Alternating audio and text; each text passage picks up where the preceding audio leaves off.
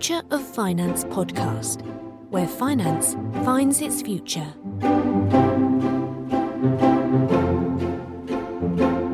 Hello, I'm Dominic Hobson, co founder of Future of Finance. My guest today is Jim Row, CEO of One Transfer, a company whose mission is to be the first transfer agent for the digital world, by which he means the world of security tokens. Jim, thanks for joining us. Thank you, Dominic. Appreciate it.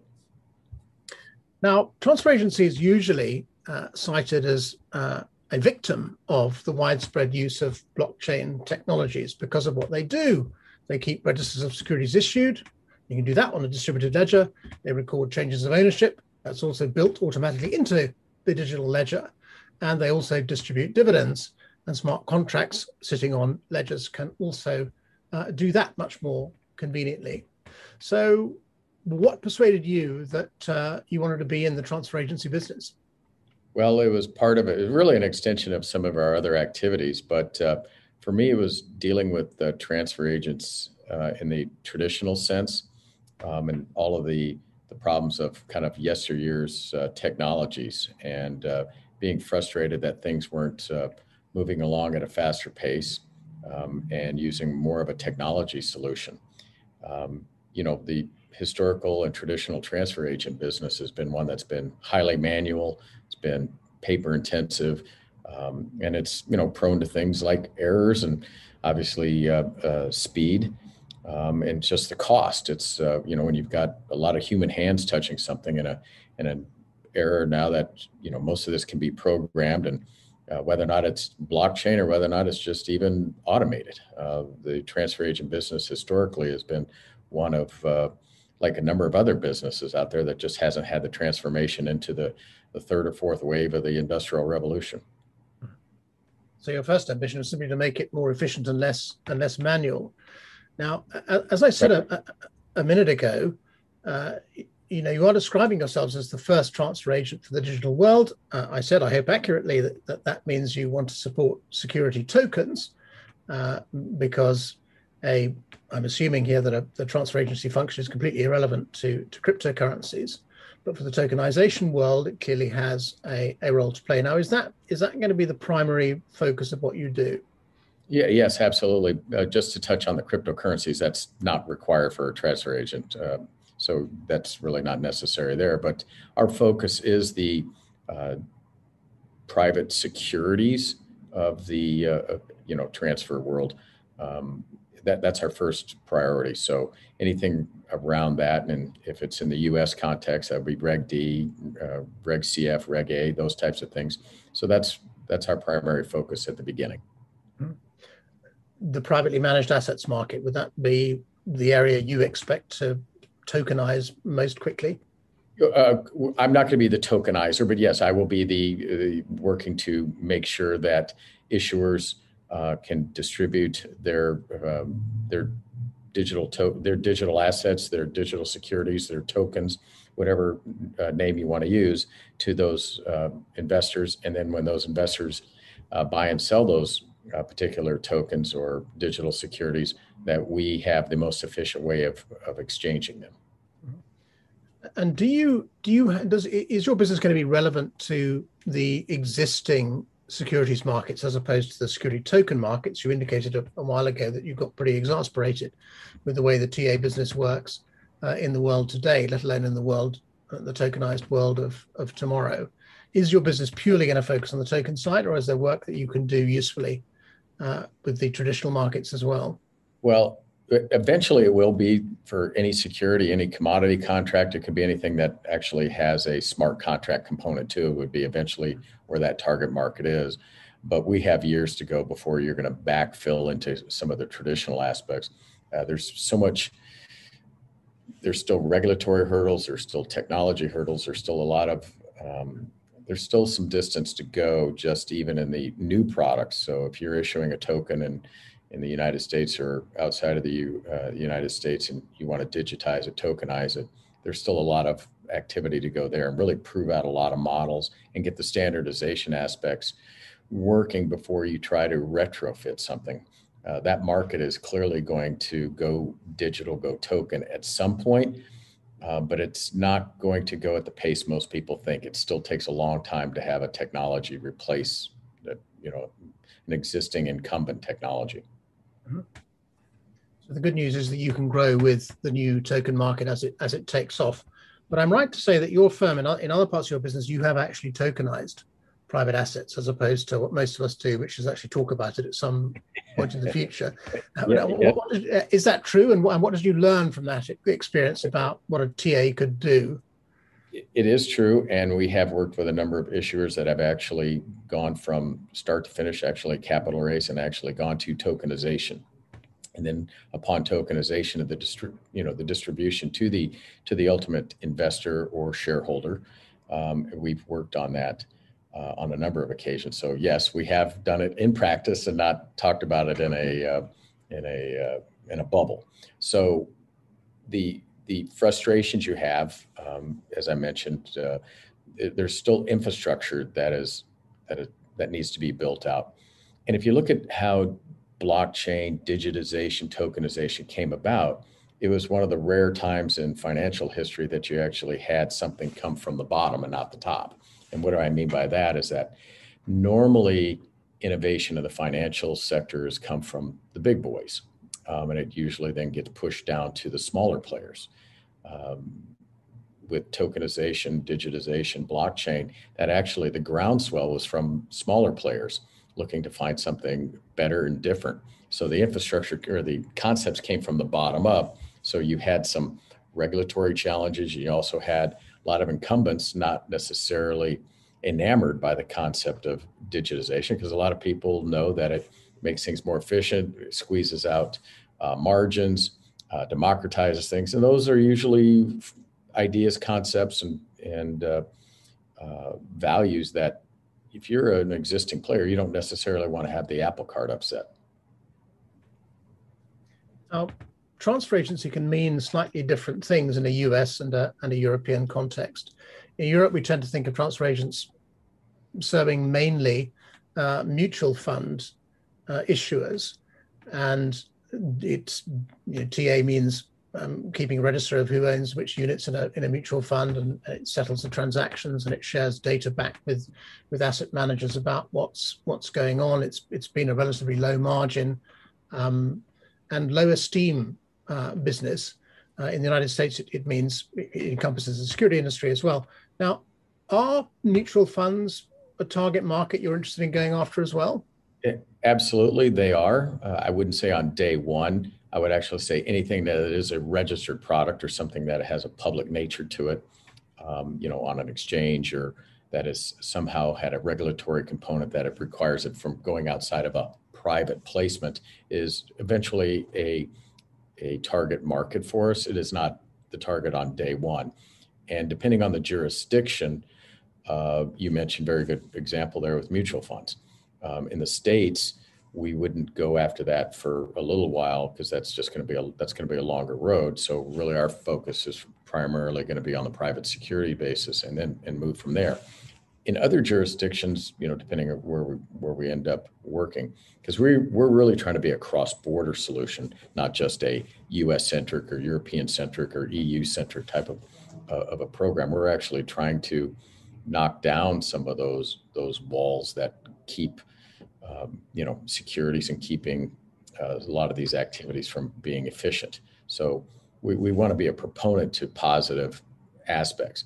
Uh, I personally look at the transfer business as a way of connecting and creating a digital highway, so to speak. So if you have buildings, be it countries or what have you, is trying to uh, create a toll road that is very, very fast, very efficient between those those those locations. And I think that analogy actually is pretty good because I'm indifferent on what rides on the road. I just want to make it efficient and fast that it can actually get from point A to point B as, as quickly as possible and have that that exchange between counterparties be known, be KYC, be AML, be you know all the types of things to make it more efficient. Uh, that's really the goal. Mm-hmm. Actually, a, a, conversation about the tokenization of transfer agency is now beginning in in Europe, and I assume from what you've been saying that uh, tokenization of shares in mutual funds would make that a more attractive market for you once that process is underway? Oh, absolutely. Um, w- what we've designed for one transfer is a little bit different in the sense that the the focus is not on just profit alone. Um, we're we're actually a uh, it's a consortium that we have right now. And We're adding uh, additional members all the time, but really it's to to knock down those walls to so core businesses can actually transact faster. So we're looking at the the one transfer business as you call it a co-op, you call it a utility, you call it whatever may be the the right definition for it. But what we're looking at is to have it so it's an unbundled process. It's not a, you don't have to have all these other services along with it, but it allows you to be able to exchange those digital securities, whatever they may be, uh, as efficiently as possible between, you know, different groups and eventually between different jurisdictions. Can I ask you about the, the sort of core functions? What, what is one transfer actually going to do for issuers of security tokens? You know, give us a list of the type of things you expect yeah, one transfer to be doing. Yeah, so um, much like any tr- uh, transfer agent, we would obviously be uh, maintaining a cap table. Uh, you have the the aspect of being able to actually move shares from one place to another. It's almost like a bicycle messenger service, right? You're just going from potentially one custodian to another, et cetera. So that's there. We have some technology ideas to basically manage some of the dividend payment ideas differently and being a different kind of pay pay agent. And then depending on the jurisdiction, there can be escrow services and some of the other things that become kind of quasi banking. So depending on the, you know, the regulatory environment um, and the jurisdiction and the rules uh, will dictate what we're able to offer in certain certain locations. Now, we're expecting security tokens to make use of smart contracts to automate the uh, the functions of, of different types of securities, whether they're bonds or, or equities, and to do that algorithmically with minimal, indeed zero human intervention. How exactly is um, one transfer as a as a TA going to interact with those with those smart contracts? Is is your occupation gone? as a result uh, of or not? No, not necessarily, because you're still going to take it. Still needs to be effectively wired in. Uh, so whether or not that's on an API function or other, um, I'm not to. I'm not the technology expert when it comes to the granularity of it, but the the whole concept is very much to to establish that and make it a low cost solution. So if the if the issuer wants to do something in a certain way, the transfer agent should be able to facilitate that with technology and not have to use uh, manual labor to do it. So if you have a structured finance product that's maybe more sophisticated than a normal just a dividend uh, payment, uh, we believe that that function should be managed and can be managed with the right smart contract programming and then you and having that transfer agent be able to take that effective code and put it into the into the payment structure.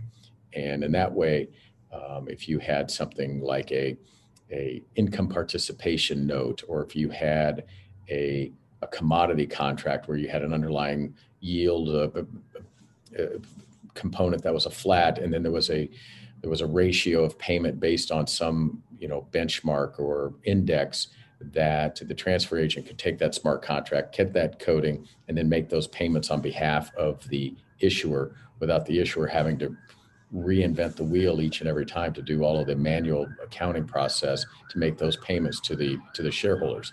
So, for example, if you had a commodity contract and you were selling a an oil deal and you were to do something and you had a, a smart contract that said, we will pay you a, 4% yield uh, monthly and we will also give you 10% of the increase between Brent and WTI or some whatever structured uh, product or structured concept actually came out of that, we'd be able to take that and uh, make those calculations and payments on behalf of the issuer uh, efficiently using using obviously the combination of smart contracts and a blockchain um, based TA. I mean, as you've just described uh, in your description there of a, of a smart contract, uh, making use of a presumably some sort of data oracle, as they're called, these security tokens are going to represent underlying assets. That be might be commodities, might be digital securities, uh, might be assets put into some sort of escrow structure, uh, but those will be underpinning security tokens. Um, that seems to call for some sort of custodial function, which is normally done by by banks. Is that a business you want to be in or not? Um, custody. Yeah, great question.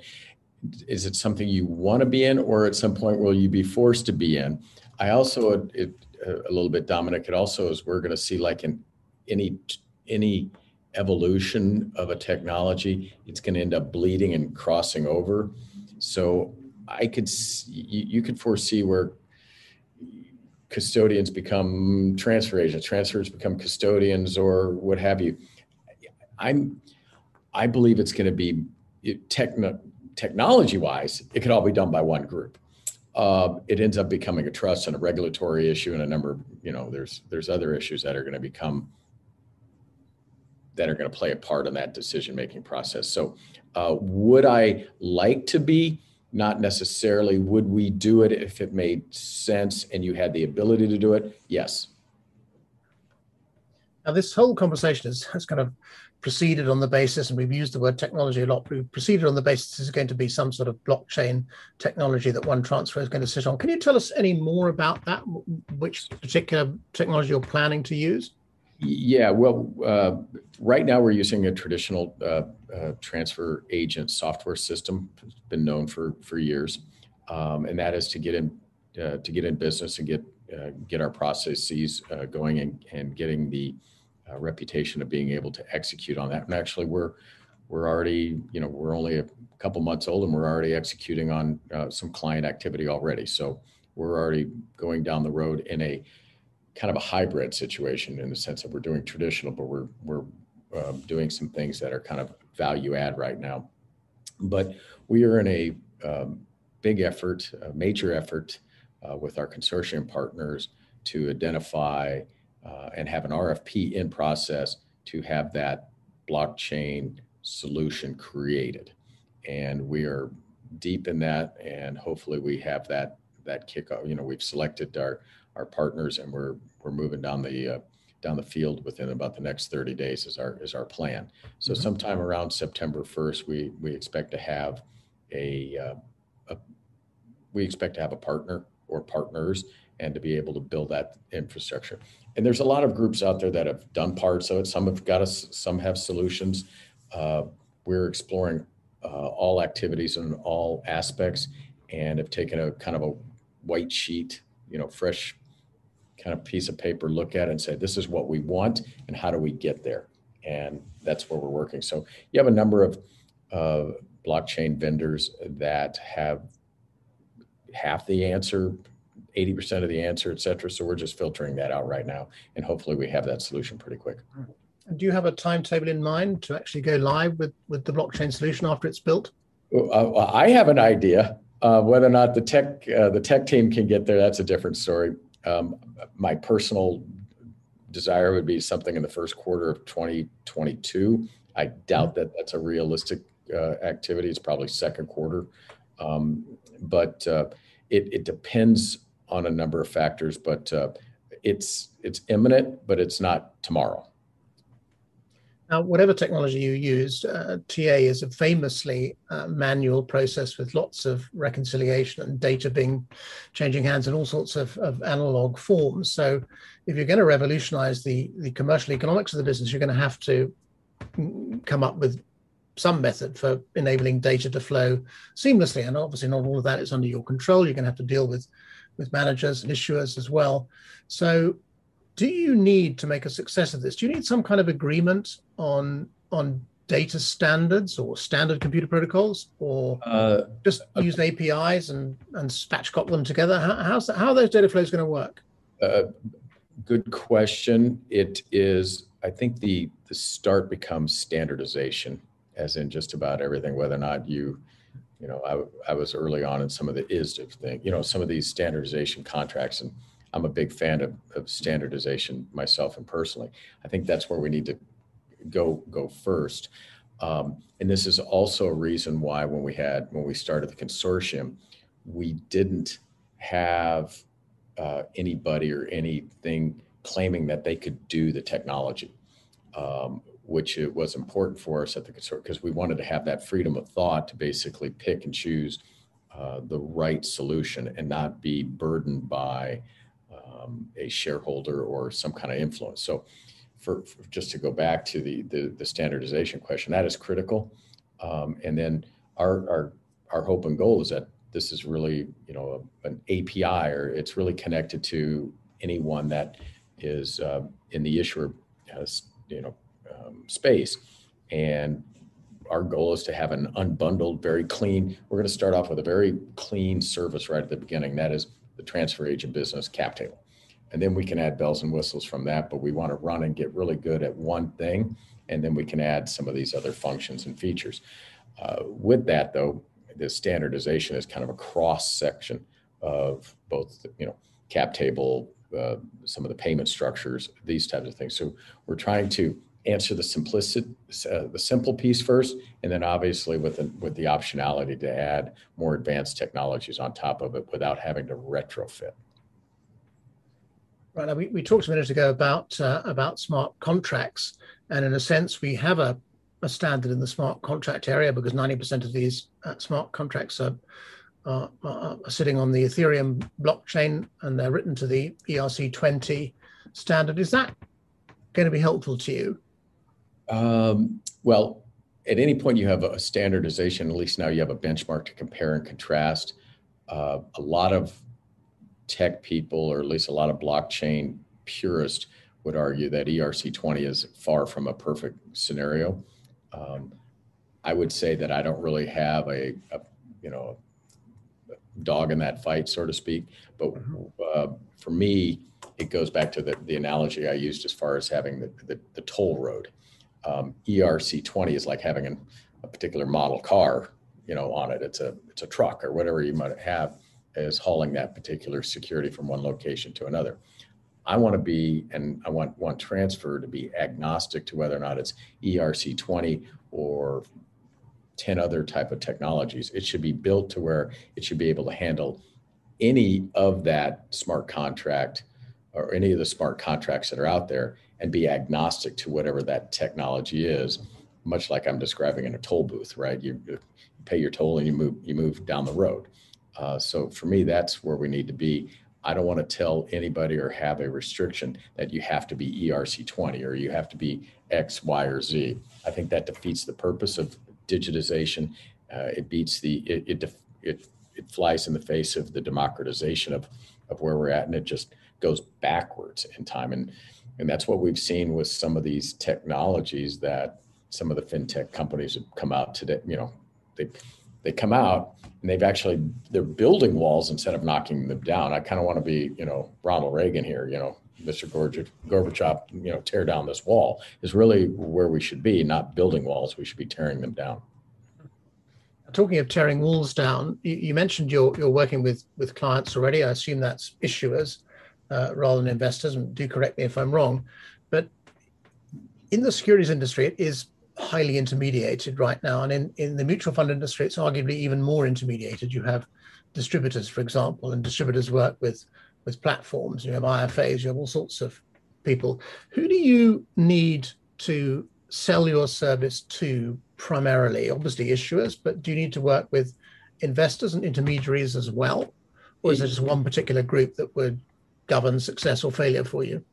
Uh, it will be heavily issuer driven at the beginning, then it will be investor driven secondarily, and then you'll have uh, a lot of uh, you know screaming and hollering of the intermediaries in between, uh, because I've, you know clearly blockchain efficiency digitization eliminates some of those functions. Um, you know, in some cases in blockchain, you can go from what was 20 steps down to two, and that takes out a lot of a lot of hands, a lot of mouths.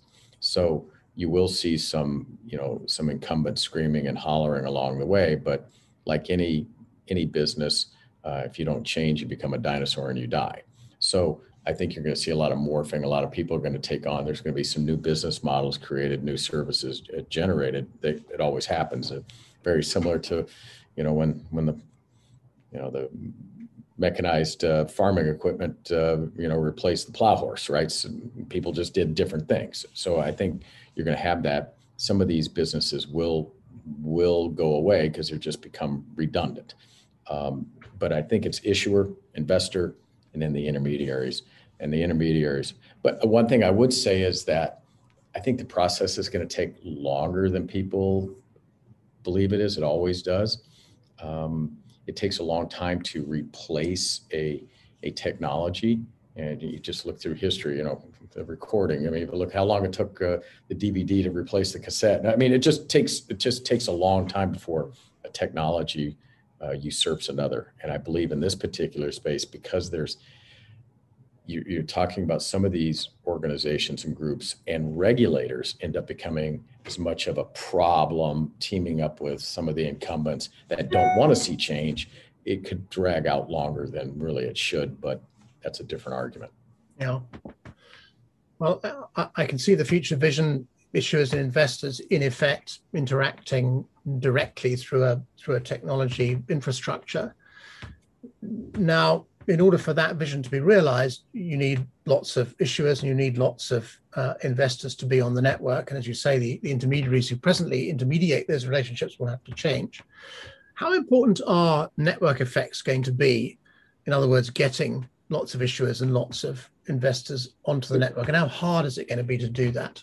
Well, um, it, it's amazing. I, it, you know, issuers are trying to do what issuers want to do, and that is, if you're a oil and gas company, you're a, a renewable power provider, you're a media company, wh- whatever particular industry you're in, you want to be good at that. You don't necessarily want to be focused on transferring your ownership or your shares. So they want to outsource those functions for the most part.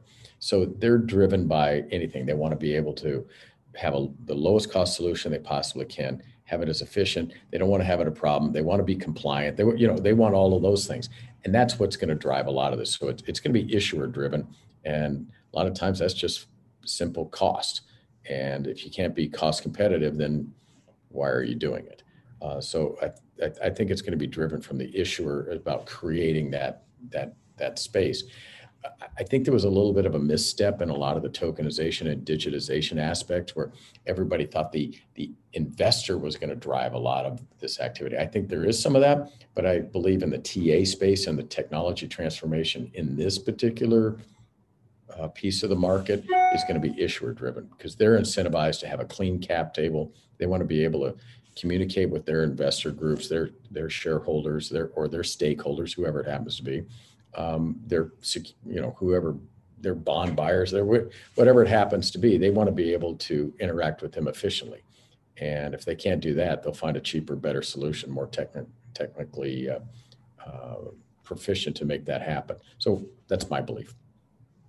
Listening to you explain the vision now, at a high level, I can see why this is attractive to to issuers. I can see why in the longer run it's going to be attractive to to investors. But I've been dying to ask you, you this question: What on earth made you? What was it in the in, in the mix of businesses that you're involved with now? The other things which you've done, uh, and what you're doing at Entoro in particular. What on earth made you want to get into the transfer agency business? Uh, it you know when you look around and you look at the whole uh, value chain, and you say where where are the the pieces that can actually cause you heartache um, and to be able to provide optionality to an issuer. And that was where I've always been is like, how do we do that efficiently? So we have a, uh, Entoro has a investment bank. We are a broker dealer in the United States. We have uh, SEC RIA. We we have our own valuation. You know, so we're we're pretty integrated across a lot of activities. And one of the things for us was we don't have a TA position. So a couple years ago, we actually applied, and, and in the U.S., it's not a particularly onerous activity to get approved by the SEC to be a transfer agent. It's onerous to have it, you know, once you're up and running, and you have to have a lot of rules. But we were already regulated by the SEC and FINRA, by the broker dealer, and by the RIA. So having one more component wasn't that much of a lift for us. So, and it filled in a service oper- a service aspect because for me, I want to be able to go to an issuer and give them op- optionality. Or if they come to me and they say, Jim, we would like to do, we would like to ha- hire you to do everything from A to Z through the entire hire uh, the entire process of, you know, raising capital, issuing, you know, through the whole uh, financial process. And I'm like, great. If I'm going to do that, I need to have that extra component. So we had filed for it, and we were we had it all ready to go. But I also want to have that opportunity that if you have an issuer, they want to do something a la carte. So I want to be able to play both uh, fully integrated and a la carte. Both strategies require that you need a TA business exposure capability or be able to provide that service. So one day a colleague and, and I are sitting around going, you know, to just start a TA business, do you have enough business to, you know, what do you what do you need to be successful at this? And we're both like, this is really a business that should be a, a utility, a consortium, a, a, a co-op, back to my uh, opening line.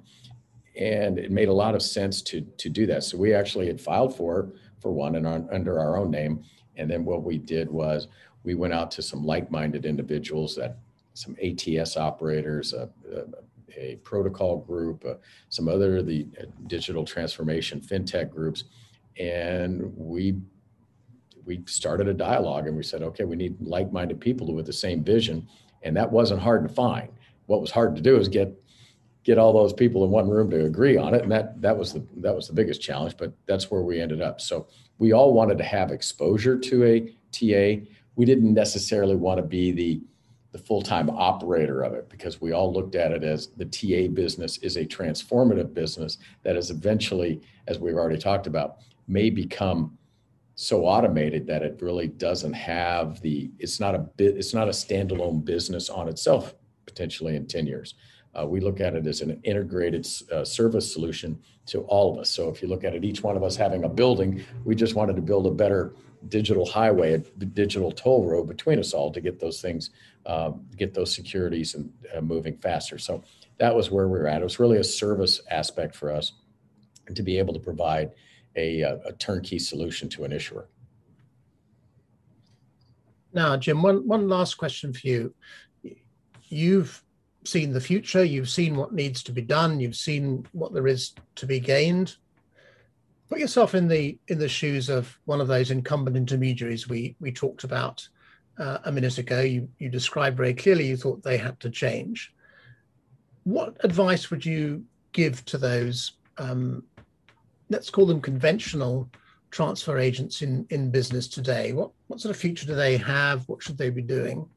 Well, I think it's one of one of two strategies. Either you bury your head and you try to ride it out and do nothing and you just wait for your business to go away, but you you bleed it to death. I mean, that's a legitimate strategy. Or you you change um, and you you you modernize your own system to either be a blockchain solution or a digital solution, uh, because uh, there's lots of fintech companies coming up to to change your business model not only probably on the TA business, but in a number of areas.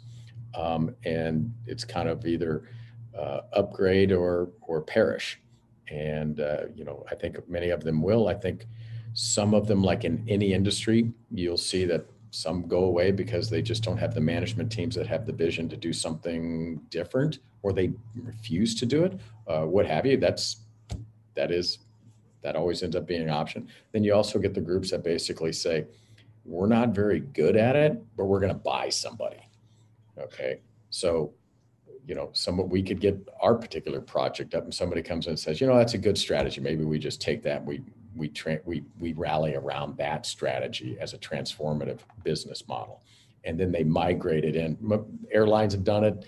The energy industry's done. It. I mean, there, there's a lot of, you know, uh, examples out there of other industries that have taken on that same strategy.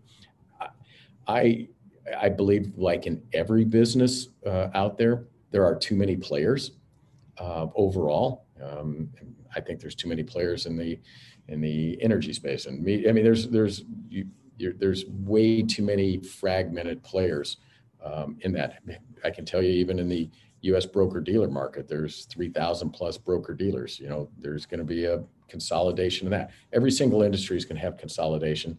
Those management teams that have that are in the incumbent position are going to be faced with these same questions that any industry has is that do we step out of our comfort zone and we explore other options to make sure that we're still relevant uh, because if they keep their same pricing model uh, you know with with technology you can come in and you can you, you will eventually commoditize most of this and if you're chasing a commoditization the only other alternative you have is some kind of unique service on top of it otherwise um, you know you, you won't be in business long upgrade or perish. It's a sobering message for the TAs of the world.